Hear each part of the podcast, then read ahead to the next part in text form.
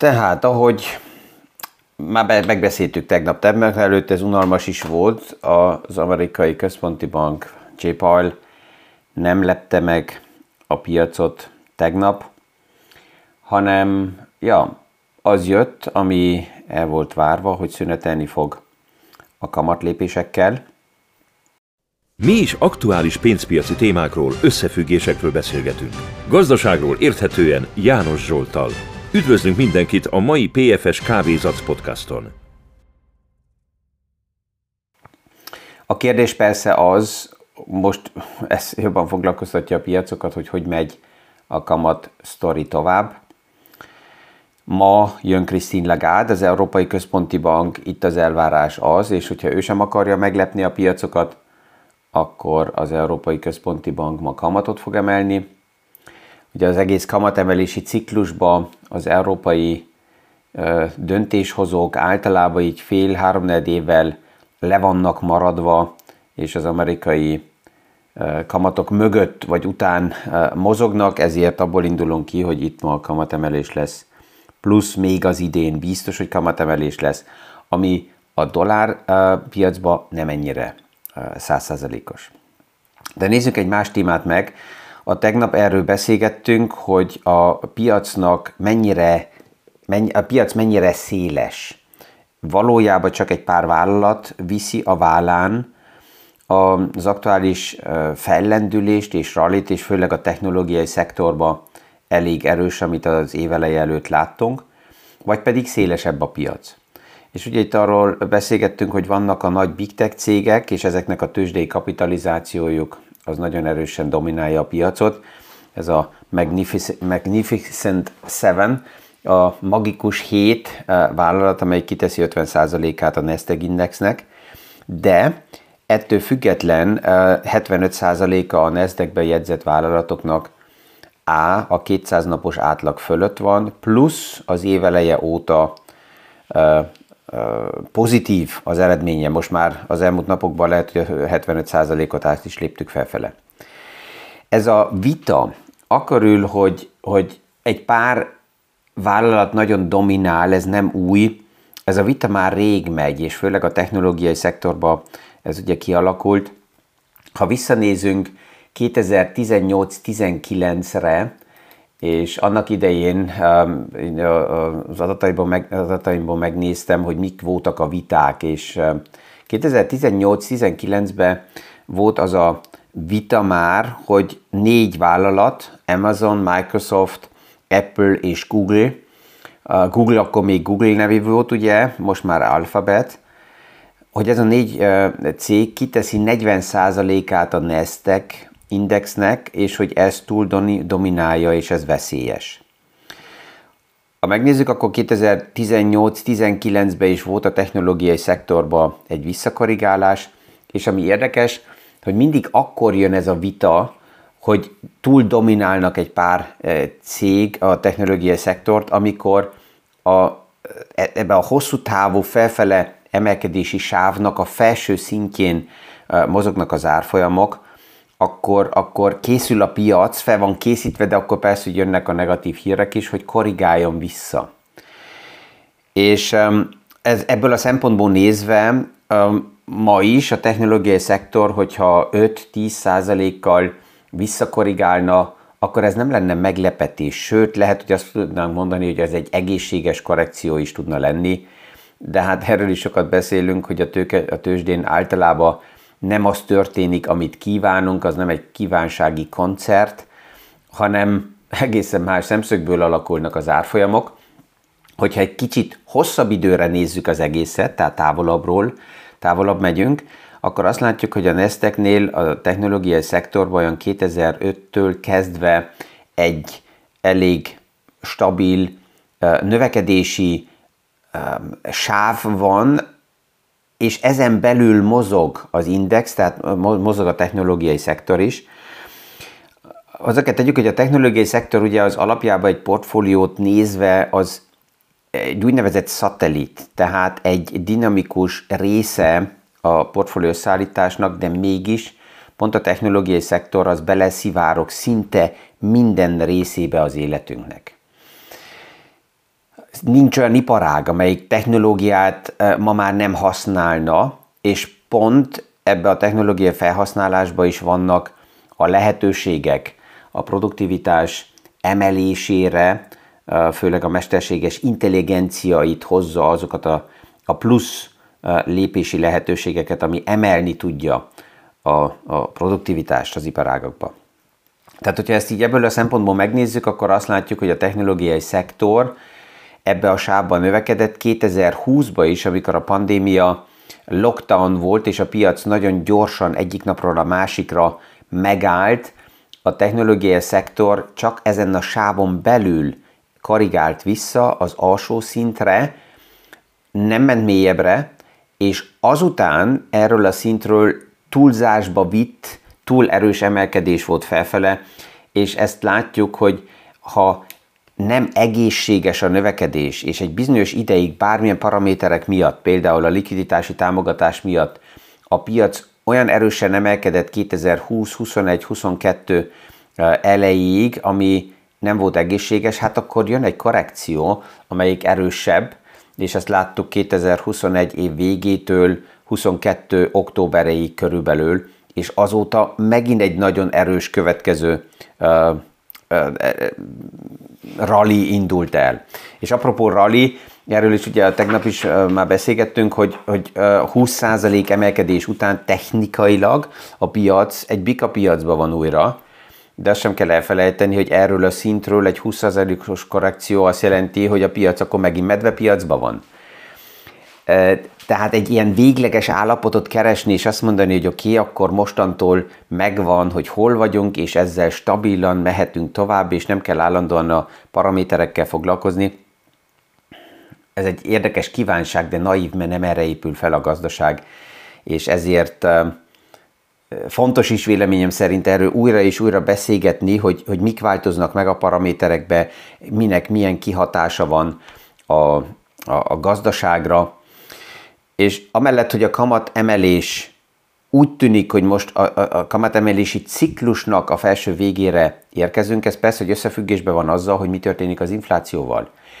Mert az infláció abból a szempontból is most vissza kell essen, és ezt meg kell törjük, mert több más paraméter jön a következő évekbe, ami újra inflációt felfele hajtó lesz. És hogyha az alapinflációt, ami nem a háború miatt, hanem a Covid lockdown és az azutáni indulás miatt jelent meg az életünkbe, ezt az alapinflációt fontos, hogy visszaszorítsák a központi bankok, mert további olyan paraméterek jön, jönnek, így is, úgy is, ha csak vesszük az egész energiatranszformációt, amin végig kell menjünk, ez infláció hajtó lesz. Tehát az alapinfláció az fontos, hogy eltűnjön azért, hogy az az infláció, ami azután rájön, az ne legyen olyan erős, és, és ezért figyelik ugye a központi bankok, hogy itt mi történik. A tegnap Amerikában egy, egy plusz, egy következő infláció szám jött ki, ami lényeges. Ez az előállító iparágnak, a gyártóiparágnak az inflációja.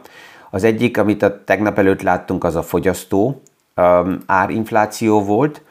A fogyasztók árinflációja az általában magasabb, mint az előállító iparág inflációja ez lecsökkent 1,1%-ra egy évvel összehasonlítva.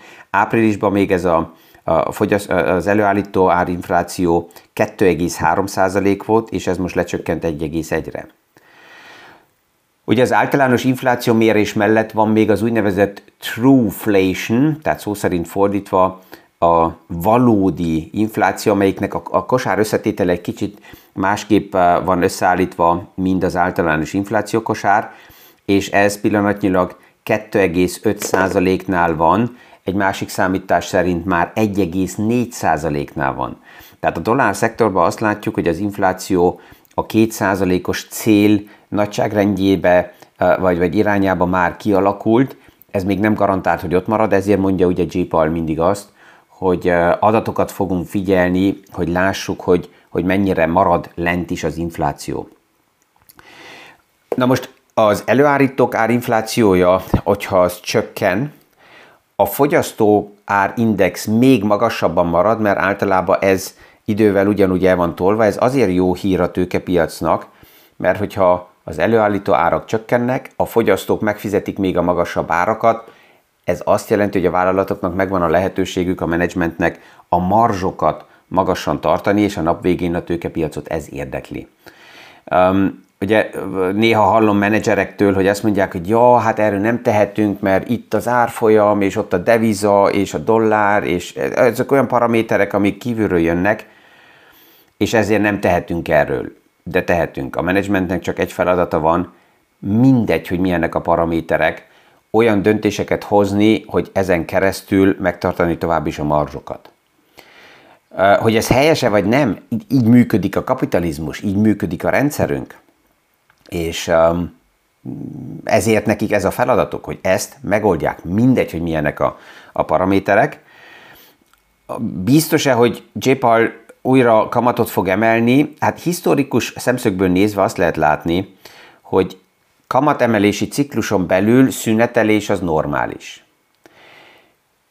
Ez vagy egy végleges szünetelés, és további kamatemelés nem lesz, ez attól függ, hogy a következő hetek, hónapok milyen adatokat fognak mutatni a gazdaságból. Egyelőre azt lehet látni, hogy a gazdaság tovább is erős, um, és a magasabb kamatotokat kibírja. A másik oldalról pedig um, ha, ha emeli újra a kamatot, akkor historikusan azt lehet látni, hogy egy szünet után nem csak egy, hanem minimum két kamatemelés volt. És ezért ezzel a kérdéssel kezd most már elfoglalkozni a piac. Tegnap sem testbeszédből, sem mimikából, sem válaszaiból nem lehetett kivenni semmit, hogy júliusban mit tervez, és hogy szeptemberben mit tervez. Mert július után ugye lesz egy szünet, és um, ugye augusztusban szokott lenni a Jackson Hall uh, konferencia, az megint érdekes, mert ott is megint a, a piac figyeli, hogy hallám a Jackson Hall konferencián uh, mit, mit, mit beszélnek meg, hogy látják a fejlődéseket, és um, milyen irányba fog tovább menni a lépés. A jelek nagyon erősek tovább is. New Yorkban például, és az az egyik legnagyobb piac, ahol lakások uh, bérelve vannak, már elindult az a folyamat, hogy az új bérleti szerződé, albérleti szerződéseknek az árai csökkennek, tehát nem olyan erős az infláció. Az úgynevezett boomerang effektus az kezd um, megszűnni, ez mi volt? A lockdown után azt lehetett látni, hogy a fogyasztók ki voltak éhezve, utazás, um, mozdulni, bepótolni sok mindent, ez kezd normalizálódni újra, tehát az a gumiszallag, amit egy irányba húztunk, ha elengedjük, akkor átcsap ez ugye a másik oldalra, és azután bekezd olyan nulla körül ingázni, és normalizálódik. És még egy effektus látható, aminek jó hatása van a bérekre, hogy most már nem annyira lazán mondanak fel alkalmazottak vállalatoknál, mert meg vannak győződve, hogy a következő munkahelyen magasabb fizetést fognak kapni, hanem most már ez is kezd lelassulni, hogy nem annyira fungibilisek az alkalmazottak. Ez is egy jó hír, mert ez az, a, a bérinflációt nem felfele hagyja, hanem visszafogja visszafele. Egy pár már jelezték, hogy oké, okay, most már akkor vége lesz így a kamatemelésnek, és ezzel biztos, hogy megint csökkenteni fognak. Itt kell azt hangsúlyozzam, hogy ha a múltat megnézzük, akkor azt látjuk, hogy a kamat szint, ha dollárt vesszük, akkor úgy átlagba olyan 5% körül mozgott átlagba. De hát ugye az átlag azt jelenti, hogy ha az elmúlt száz évnek a kamat fejlődését megnézzük, akkor ez az átlag nem volt soha nagyon sokáig, átmeneti időre volt, tehát az átlaga nem nagyon tudunk semmit kezdeni, de egy tény, hogy olyan mély szinten, tehát a nulla közelébe kamat az elmúlt száz évben, hát még soha nem volt mind körülbelül 2008 és 2022 um, között. A második világháború előtt volt egy olyan időszak, amikor um, egy-két százalék alatt volt a kamat, és onnan emelkedett, de amit nem szabad elfelejtsünk, hogy az a, az a nagyon erős kamat felemelés és rántás felfele, amit most láttunk az elmúlt évben, ezt valójában még nem láttuk. Ha visszamegyünk a 70-es évek végére, amikor um, az amerikai központi bank 5%-ról 20%-ra emelte a kamatot, ez százalékba csak egy háromszorosára emelés. Tehát azt jelenti, hogy 5-ről, vagy, vagy négyszeresére 5-ről megemelem 20%-ra, akkor ez, ez négyszeres akkora kamatot jelent. Ha most megnézem, hogy mi történt a, a 2022 óta, akkor a nulláról, de hogy egyszerűbben tudjunk számolni, legyen 0,25-ről felrántotta a kamatot a központi bank 5,25%-ra, 5 és 5,25 között. Ez nem négyszerese. Ha négyszeres lenne, akkor valahol mozognánk olyan 1% körül, attól függ, hogy melyik alapszintet vesszük. Tehát az az emelkedés, amit most láttunk, ez persze, hogy jóval radikálisabb, és mégis kibírja egyelőre ezt a gazdaság. És itt jelenik meg megint a technológiai szektornak a fantáziája, meg Kinsey felmérte azt, hogy milyen hatékonyság növelési fantázia van a mesterséges intelligencia alkalmazásával a különböző iparágokban. És itt évente a fejlettebb piacokban McKinsey olyan körülbelül 4,4 billió dollár hatékonyság emelési lehetőséget kalkulál. Ez persze, hogy nem már hónapra megy, de erre megvan nagyon a lehetőség, és, és ez látható, hogy a mesterséges intelligencia téma ez szivárog be szinte minden iparágba. Egy másik kutatás azt mutatja fel, hogy 2035-re szinte nem lesz olyan szakma már, amelyik nem használja vagy erősen, vagy részbe a mesterséges intelligenciának a hatékonyságát. És csak, csak egy, egy téma került a tegnap megint a kezembe, ami azt mutatja, hogy mennyi idő szüksége, tehát hogy mennyire hatékonyak tudnak lenni, de nem csak a mesterséges intelligencia, hanem a, és a programok, hanem az, hogy a komputerrendszerek ennyire felgyorsulnak. Ez a nagy lépés, amit így a nyilvánosságban legelőször ugye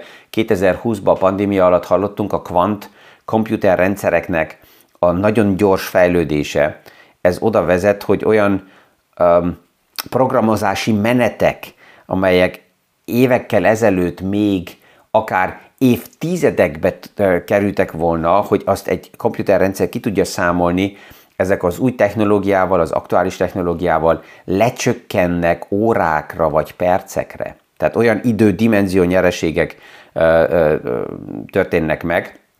Egy olyan program került a kezembe, amelyik azt mutatja fel, hogy például a hangot hogy lehet imitálni. Lehet, hogy valamikor a mesterséges intelligencia fog akár podcastokat gyártani a János Zsolt hangjával. Tehát ez a hangimitálás, ez a programok oldaláról, hogy ez megtanulják, hogy hogy kell a szavakat kiejtsék, és ugye ez nagyon összetett, hogy azt, azt érezzük, hogy ez nem egy komputer, hanem ez az egy élő ember. Ez eddig a programoknak tartott négy hetet, hogy ezt megtanulják valakinek a hangját. Az aktuális modellek négy másodperc alatt átveszik olyan szinten a, a hangot, hogy nem érzünk különbséget.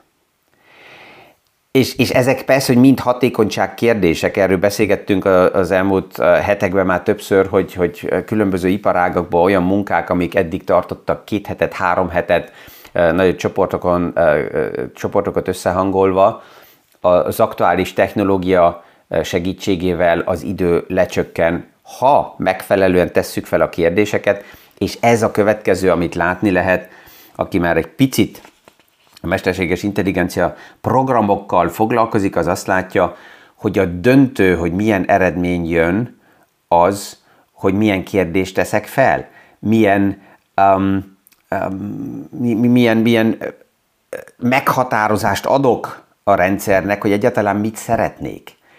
És az érdekes az, mert egy páran ugye azt a kérdést is feltették, hogy miért arról beszélünk, hogy a mesterséges intelligencia az um, halucinál, tehát miért nem mondjuk azt, hogy hazudik, hogyha nem megfelelő válaszokat ad, és ez, ez teljesen tiszta és érthető is, mert a rendszer az nem tudatosan hazudik, hogy tudatosan valami rossz információt mondjon, hanem egyszerűen nem megfelelően feltett kérdés miatt ad egy bármilyen választ, satszol, de nincsen emögött semmilyen emocionális uh, uh, háttér, hogy tudatosan hazudni szeretne, nem a valóságot szeretne mondani, hanem, hanem kvázi mond valamit. És még azt is fogjuk látni a következő években, hogy mesterséges intelligenciát egy másik mesterséges intelligencia program fog ellenőrizni, hogy az a válasz, amit az egyik adott, az mennyire uh, uh, megfelelő.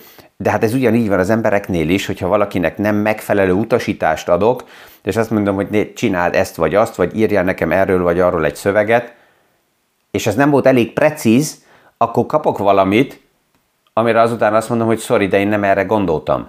Oké, okay, hát akkor az illető visszamegy, és ezzel a plusz információval hoz egy következő szöveget. Vagy egy, egy, a feladatot megoldja egy másik oldalról.